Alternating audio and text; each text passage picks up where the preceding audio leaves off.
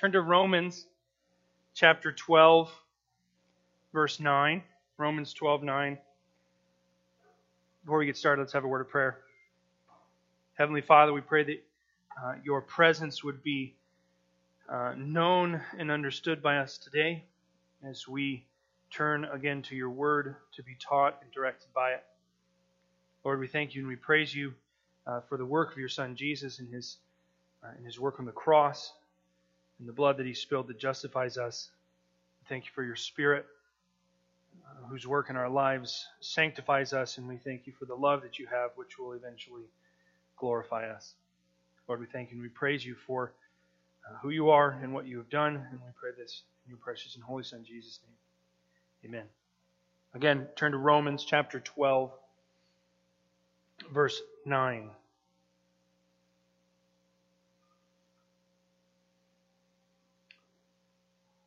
Let love be genuine. Abhor what is evil. Hold fast to what is good. Love one another with brotherly affection. Outdo one another in showing honor. Do not be slothful in zeal. Be fervent in spirit. Serve the Lord. Rejoice in hope. Be patient in tribulation. Be constant in prayer. Contribute to the needs of the saints and seek to show hospitality. Bless those who persecute you. Bless and do not curse them. Rejoice with those who rejoice. Weep with those who weep. Live in harmony with one another. Do not be haughty, but associate with the lowly. Never be wise in your own sight. Repay no one evil for evil, but give thought to what is honorable in the sight of all. If possible, so far as it depends on you, live peaceably with all. Beloved, never avenge yourselves, but leave it to the wrath of God, for it is written, Vengeance is mine, I will repay, says the Lord. To the contrary, if your enemy is hungry, feed him. If he is thirsty, give him something to drink, for by doing so, you will heap burning coals on his head. Do not be overcome by evil, but overcome evil with good. Father, we just pray again that your Spirit would guide and direct us through the pages of your word.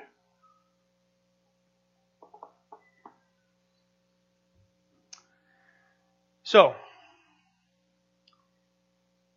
like I've done the last few weeks, uh, let's remind ourselves that Romans chapter 12, verses 9 to 21 do not stand alone, but in fact are preceded by Romans 1 1 all the way to 12 8. This is not a this is not a standalone passage. This this comes only after the first 11 and a half chapters. Paul takes 11 chapters and he talks about the theology of the gospel. We are sinners in desperate need of a savior. That savior is Jesus Christ, who justifies by his justifies us by his blood and his blood alone. Now we are being sanctified into the day of our deaths, which will be our glorification. Therefore, brothers, I urge you. It's chapter 12. Paul is going to, to again, he's shifting from the mind to the action. He's shifting from, from knowing what the gospel is in terms of words and thought to now what does the gospel mean in terms of actions in my life. That's what we'll continue to cover in 12 to 16, chapters 12 to 16. So, we need to remind ourselves to not throw the baby out with the bathwater. We've been right. We've, we've traveled through Romans for about a, a year and a half, off and on, and and throughout the book of Romans, we've we've caught glimpses of Paul's obsession with eliminating legalism from the church. More than any other writer of the New Testament, Paul wants to eradicate this idea of legalism because, in Paul's opinion, it is wrong. You know, the first question might be, what, well, what is legalism? Legalism, uh, to put it as simply as I possibly can, legalism is thinking that I can, in some way, earn my way back into a relationship with God with my actions.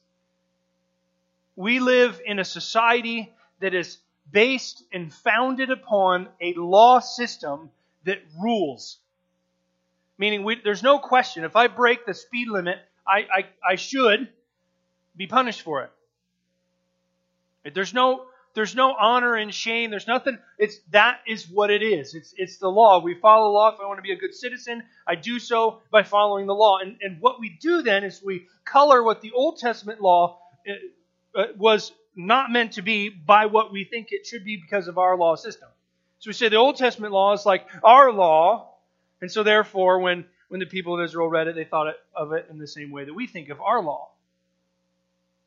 I feel like I, I I explained that in, in far too many words, and I apologize for that confusing statement. But but what I mean, what I, what I'm trying to get at here is that we so often it's so easy for us to think of the law as as our method, our means by which we earn our relationship with God, and that's just simply not true. Paul explains very clearly that the purpose of the law was never meant to save us, but rather it was meant to illuminate for us who God is and what God expects of us, uh, to probably best show us how much we need Him to save us. But as Paul talks about this, he, he, he goes on and on about this, and, and he writes an entire letter to the churches in Galatia where the only thing that he talks about is, is this let's get rid of legalism. Right? He's mad, he's angry, he's writing this, he's writing this, this fiery letter about, about legalism is wrong and get it out of the church. And we can we can look at Paul, we can think about Paul, we can think about Romans, we can think about Galatians, and we can go, let's just let's just throw all lists away. Because the list is going to lead me to legalism. And then we get to Romans chapter 12 and we go, Paul, what are you doing giving us a list? Really, in a lot of ways, this is like the, the second list that Paul gives us, even in just this one chapter of, of action.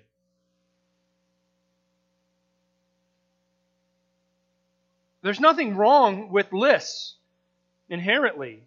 The reason, the, the, the problem that lists bring is that we, we place them in our lives as the means of salvation. That's not what they're meant for.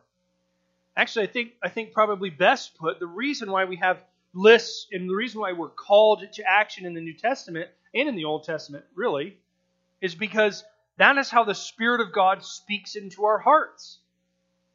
Sometimes we're so deaf to the Spirit that we need to be we need to have it written out in front of us so that we can actually see it as well as being uh, taught it by the Spirit. And so that's what this really collection of of exhortations is. This list. It's not a method of our salvation in, in any way, but rather it's the Spirit speaking to us. So, we're going to take our time and we're going to work our way through it. I'm going to I'm going to do my best to get through it to get through it painlessly and then and then at the end I'm going to try to wrap up what I think Paul is ultimately trying to tell us. And I want to take the time to go through it. First thing Paul says is let love be genuine. Let let love let love be genuine. Okay, what is what does Paul mean by it? And Our culture, I say this a lot. That's okay. Our culture tells us a false definition of love. If you've ever heard the phrase, he's, he's fallen out of love with her, or she's fallen out of love with him, that is a, that is a complete lie. What, that, what, what actually they're saying is he no longer has hormone responses to that lady. Or she no longer has hormone responses to that man. There's no more butterflies in the summer, right? You, you when remember the first crush you had in middle school or elementary school, whenever you started noticing people of the opposite sex, right? Remember those feelings? Do you know what that is? Chemically, those are hormones flooding your abdomen. It's a chemical response. Isn't that such a great definition of love? Don't you don't you don't you enjoy that your your your significant other cares about you because there's there's chemicals flooding their body? Isn't that nice? Please somebody shake your head no. That's not nice. In fact, it's such a it's such a garbage definition. It's it so diminishes not not to so diminishes our relationships with each other. It so diminishes how we understand who God is. Right? God's God's love is is is covenantal. It's a decision that God made to, to choose us and to pull us and to bring us out of the muck and mire of who we are as broken, sinful people. God doesn't, God does not have to love you. He chooses to love you. I hope that's how we are with our, our spouses, with our significant other. We don't we shouldn't have to love the person who we spend the most time with because it's just this chemical reaction in our bodies and oh I, I just can't help it. No. That's boring. We should we should be we should be committed so that even in the times when really uh, the chemical reactions in our body more mimic hatred, that we still choose to love our, our spouses. I think that love is more powerful. So, so Paul says, let your love be genuine. Let your love be, be real. What Paul is not, he's not saying fake your love, right? saying, let it be real. Well, how do I how do I let my love be real? Well, you let your love be real by loving as as Christ loved. Sacrificially.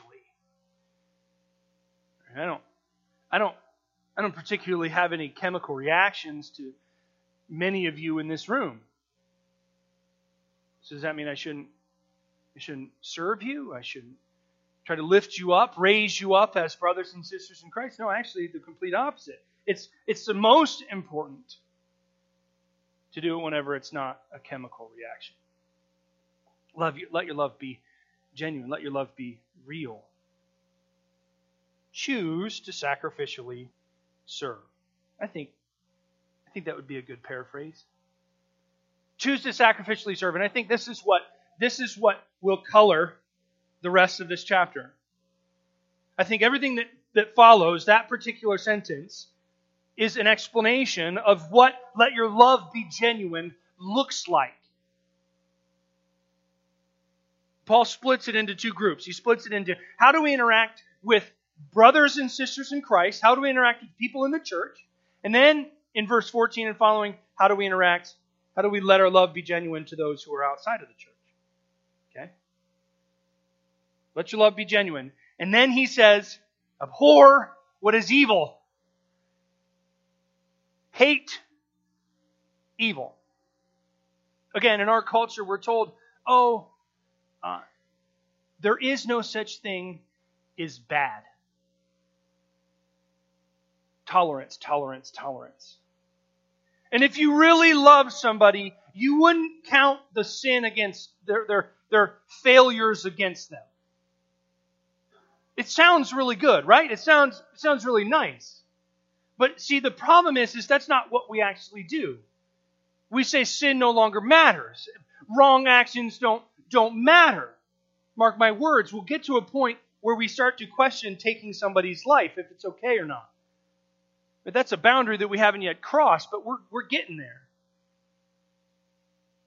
See, see, what we do is we, as Christians, we should recognize that it doesn't matter who you are. All of you are sinners. I know this. You know this. The person to your right knows it. The person to your left knows it. The person in front and behind knows it. You're sinners. This should not separate. This should not drive a wedge between us where we will no longer sacrificially love each other. But that doesn't mean that sin doesn't matter. That doesn't mean that evil is okay. In fact, one of the most loving things that we can do is confront evil in another person's life.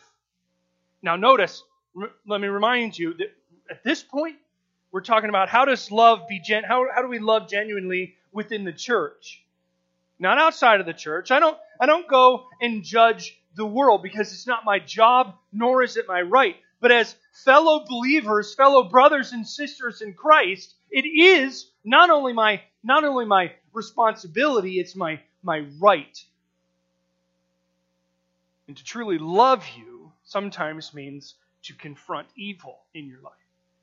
And to hate that evil. Not to hate the person, to hate the evil. Hold fast to what is good. Hate evil. Hold fast to what is good. Anybody ever been in a situation where you thought about the decision that you're making? This one kind of struck me this week, and it made me realize something that very often do I take the time to think about right and wrong before I act. And hopefully that means that I've gotten to a point where I, I know inherently what is right and wrong. But I but as I observe my life or I look back on the things that I did in the past week, I go, man, I don't I don't think I really do know what is right and wrong. Or I don't think I think about what is right and wrong enough. And I think maybe we should we should be more active in that process.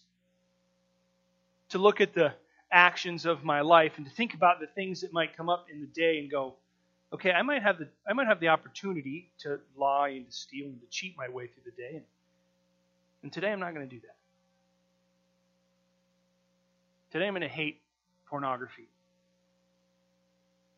I'm going to choose to avoid it. Now, it's easy to say, right? But don't we have to start by saying,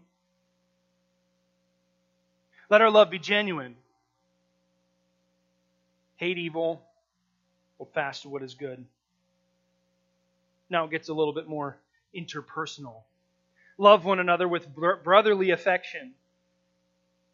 Outdo one another in showing honor.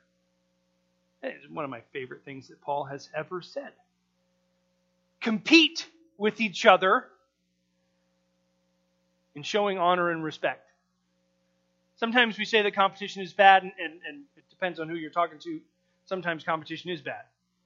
Sometimes people are too competitive, right? Sometimes nobody cares, and it's okay. You can have a friendly game of, you know, tag football, and nobody breaks an arm. If somebody breaks an arm, maybe your competition has gotten a little bit out of hand. Tag, touch football. But here Paul says here Paul says he says listen here's what I want you to do. I want you to I want you to compete in showing each other honor. And what he means by showing each other honor is, is, is in essence show each other respect. See that the other person has value and raise that person up with your actions. Outdo each other in showing each other honor. So as I as I live my life in in the midst of this family I hope some of, some of you also think that this is a family. As I live my life in the midst of this family and I see people around me lifting other people up, I should, first of all, I should commend that. Good job, well done, that's nice, that's great. And then what my next response should be is, how can I do better? How can I lift the person up that's just lifted the other person up and then and then and then lift the person up that's just been lifted up and I'm to I'm to do my best to outdo everybody else in showing everybody else honor and respect, even if they don't really deserve it. Outdo one another in showing honor. Do not be slothful in zeal. I think this might go back a little bit to, to what I said. Do I think about do I think about the actions of my life? Probably not enough. Mostly because I'm lazy. I mean, I'm physically lazy, but I'm also mentally lazy. It holds me back from, from being passionate. But instead, what should I do? How, how should I be? I should be I should be zealous. I should be fervent in spirit as I serve the Lord. Pick up the pace. I find the times when I'm the most broken to be the times that I'm the most slothful in how I come to Scripture, and how I pray, and how I interact with you, and how I interact with others. The times that I'm serious, zealous, fervent, the times in my life clicks, right? I'm not the only person in here. Some of you are shaking your head, sort of, like half heartedly. Rejoice in hope. Be patient in tribulation. Should we just cross that one out? Tribulation. I loved what Paul said about outdoing one another, have competition to be to, to show respect, but I, I hate that he told me that tribulation is going to come. Notice that he doesn't say if it comes, he just says in it. In just a second, we're going to get a reminder of this, and so so hold that thought. Be constant in prayer. Every person in here struggles with prayer, right? Anybody been praying for 24 hours straight? Some of you went to sleep, right? I mean, obviously, that's not what Paul is actually saying. He's not saying don't ever sleep and only ever be on your knees in prayer, but he's saying constantly be, be in prayer, constantly be in, a, in communication with your God. We can all be a little bit better with, with prayer.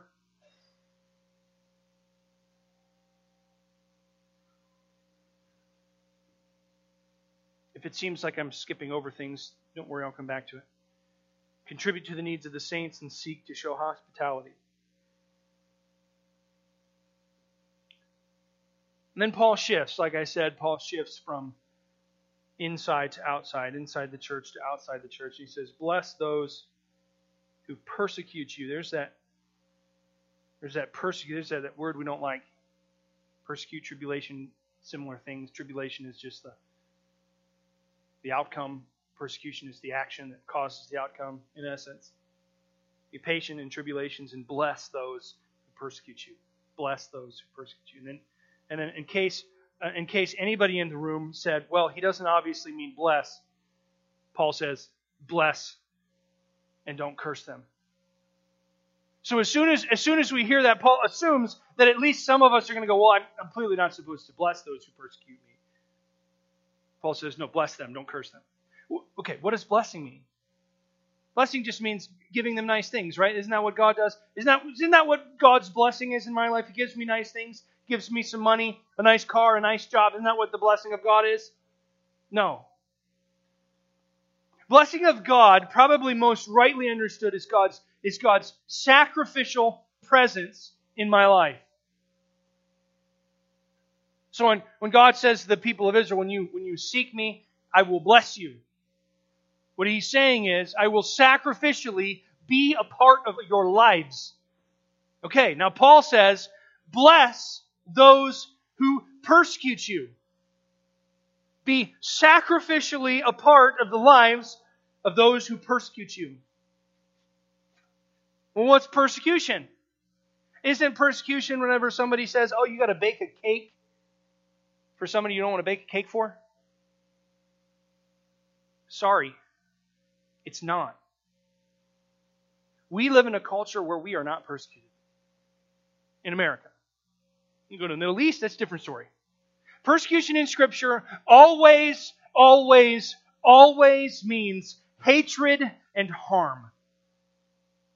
Sometimes we have people who don't like us and we go, oh, they're persecuting me. No, they're not. Hatred and harm. Sacrificially be present in the lives of those who hate and harm you. That's pretty pretty bold thing for Paul to tell us to do, right? That doesn't make any sense. Maybe that's not what he meant. Maybe he meant just be nice to him. Nope. Bless and do not curse them. Rejoice with those who rejoice and weep with those who weep. Paul is now going to explain what this means. How do I sacrificially be present in the lives of those who hate and hurt me? I rejoice when they rejoice, and I weep when they weep. I am a part of their life. Right? We've all been through a, a, a viewing line or a, a, funeral line where we go and we, we, we greet, or whatever the word would be, greet the, the family of the, of the deceased, right? And I think everybody everybody has this desire to. I, I'm going to go through the line. I'm going to say something, and it's going to make everything better. And and then and then we're on the receiving side of that, and we go. It doesn't make anything better. The hurt is still there. The pain is still there. In in, in psychology, we, we talk about the the, the the the gift of presence. Sometimes we just need to be there. Sometimes we just need to share the feelings. Whenever somebody's having a, a great time, whenever somebody has a baby, we rejoice. Whenever somebody has a death, we weep.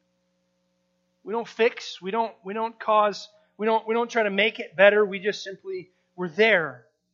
Be present in the lives of those who hate and hurt you. Be sacrificially present in the lives of, the, of those people who hate and hurt you. Which means that sometimes you're going to need to rejoice with people whom you also hate in return. You weep with those who have lost loved ones whom you could care less about.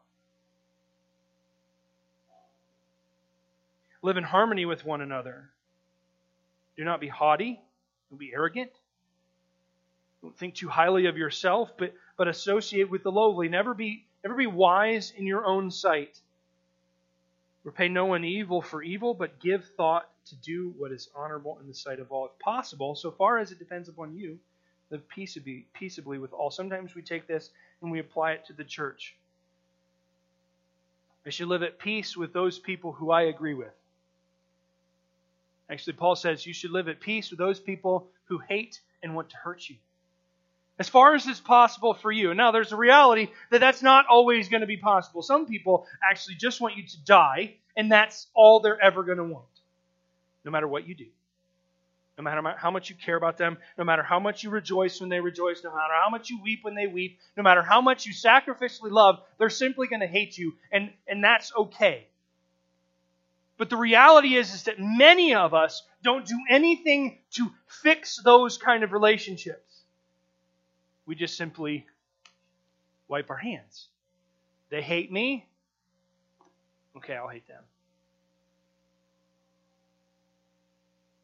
Verse 19, Beloved, never avenge yourselves, but leave it to the wrath of God, for it is written, Vengeance is mine, I will repay, says the Lord.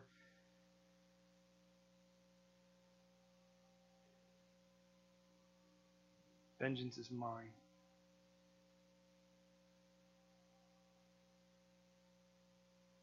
Justice is God's.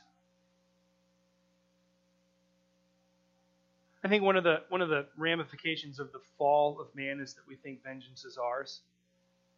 We think setting things right is our responsibility. It's not. It's God's, it's the Lord's.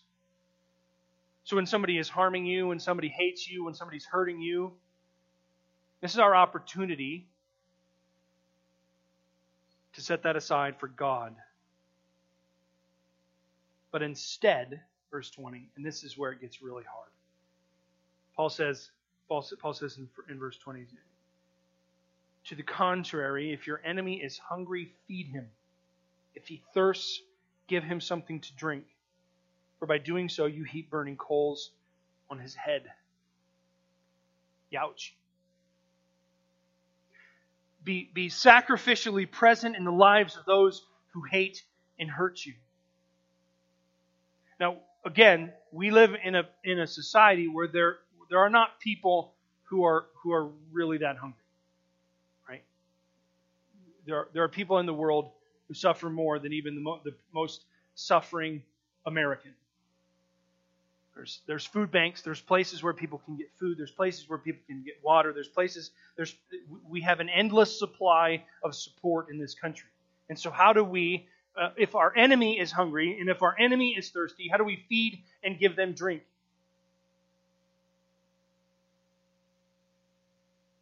I think that's a tough question. One that I can't give you a definitive answer on. But I think we all know what hunger looks like. Not just physical hunger. We all know what thirst looks like, not just, not just physical thirst. We all see people who are in desperate need of sustenance in some way, shape, and form. And, and so often, we as Christians, we as followers of Christ, fail miserably at this.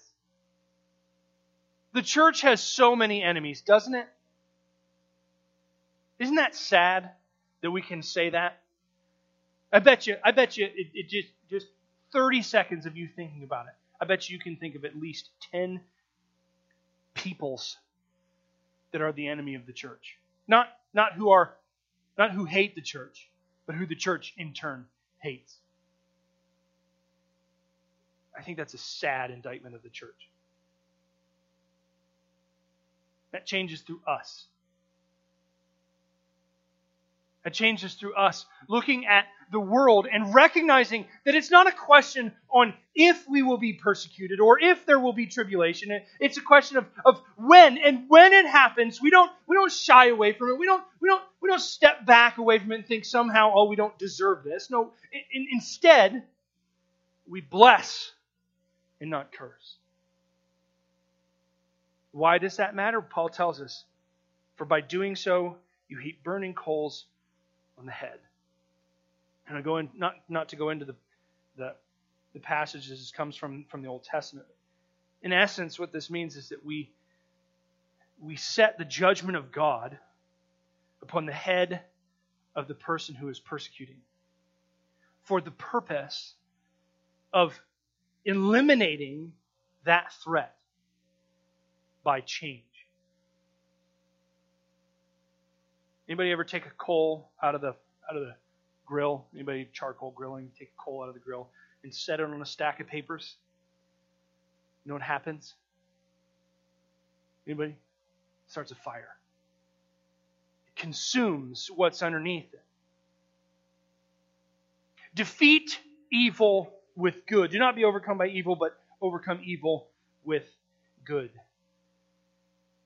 Feed your enemies. Give drink to your enemies. And so doing, overcome evil with good. Now, I said we're going to kind of work our way through that and then we'll kind of circle back around. What is, what is Paul actually talking about? Like I said, Paul's talking about what, what love looks like. What does love, what does love look like? Love looks like sacrifice. Love, love doesn't look itself and see its needs above anybody else's. Love chooses to seek the needs of others first, both in and out. Within the church, it should be easier. Unfortunately, that's not always that's not always the truth, is it? Paul spends less time in, in talking about how to how to love each other than he does in how to love everybody else because Paul assumes that it should be easier for us to, to love and be in unity with the brothers and sisters who, in, in no small part, live in unity of thought. We are all sinners in desperate need of a Savior, Jesus. He died and justified us by his, his blood, and yet in the church today, we fail at this. And it's a detriment to us. Who, who wants to be part of a group of people who say they're loving and compassionate, yet at every single moment and every single opportunity where they can take advantage of the situation for their own gain, they take it? We first must learn to love each other, and then we must learn to love those who hate and hurt us. And I think one thing one thing I think is is evident by the rest of Scripture, by the whole counsel of God, is that whenever we actually live in unity with one another, that's when persecution really starts to happen. Loved ones of Jesus Christ, let us learn to love abundantly. Let us learn to love genuinely. Let's choose, instead of division, unity with each other. Then, and probably at the same time. Let us bless those who persecute us.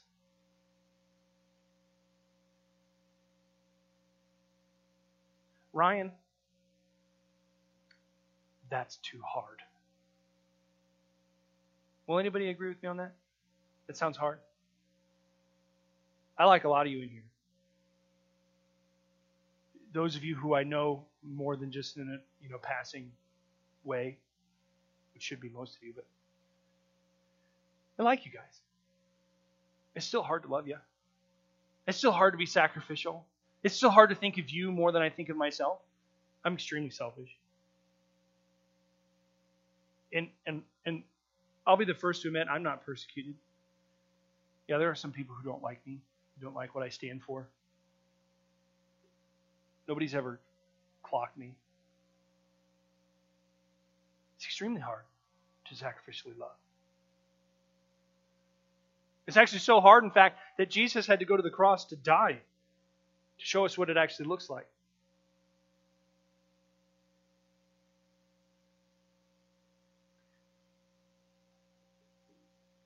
Let us love abundantly.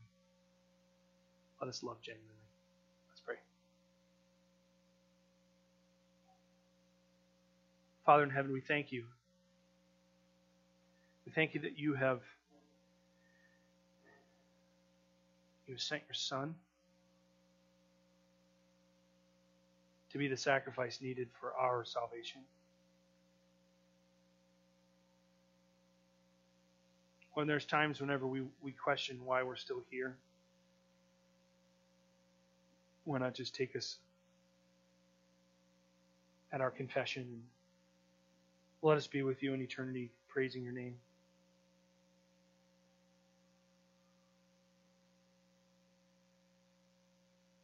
Lord, we we ask that you would give us your spirit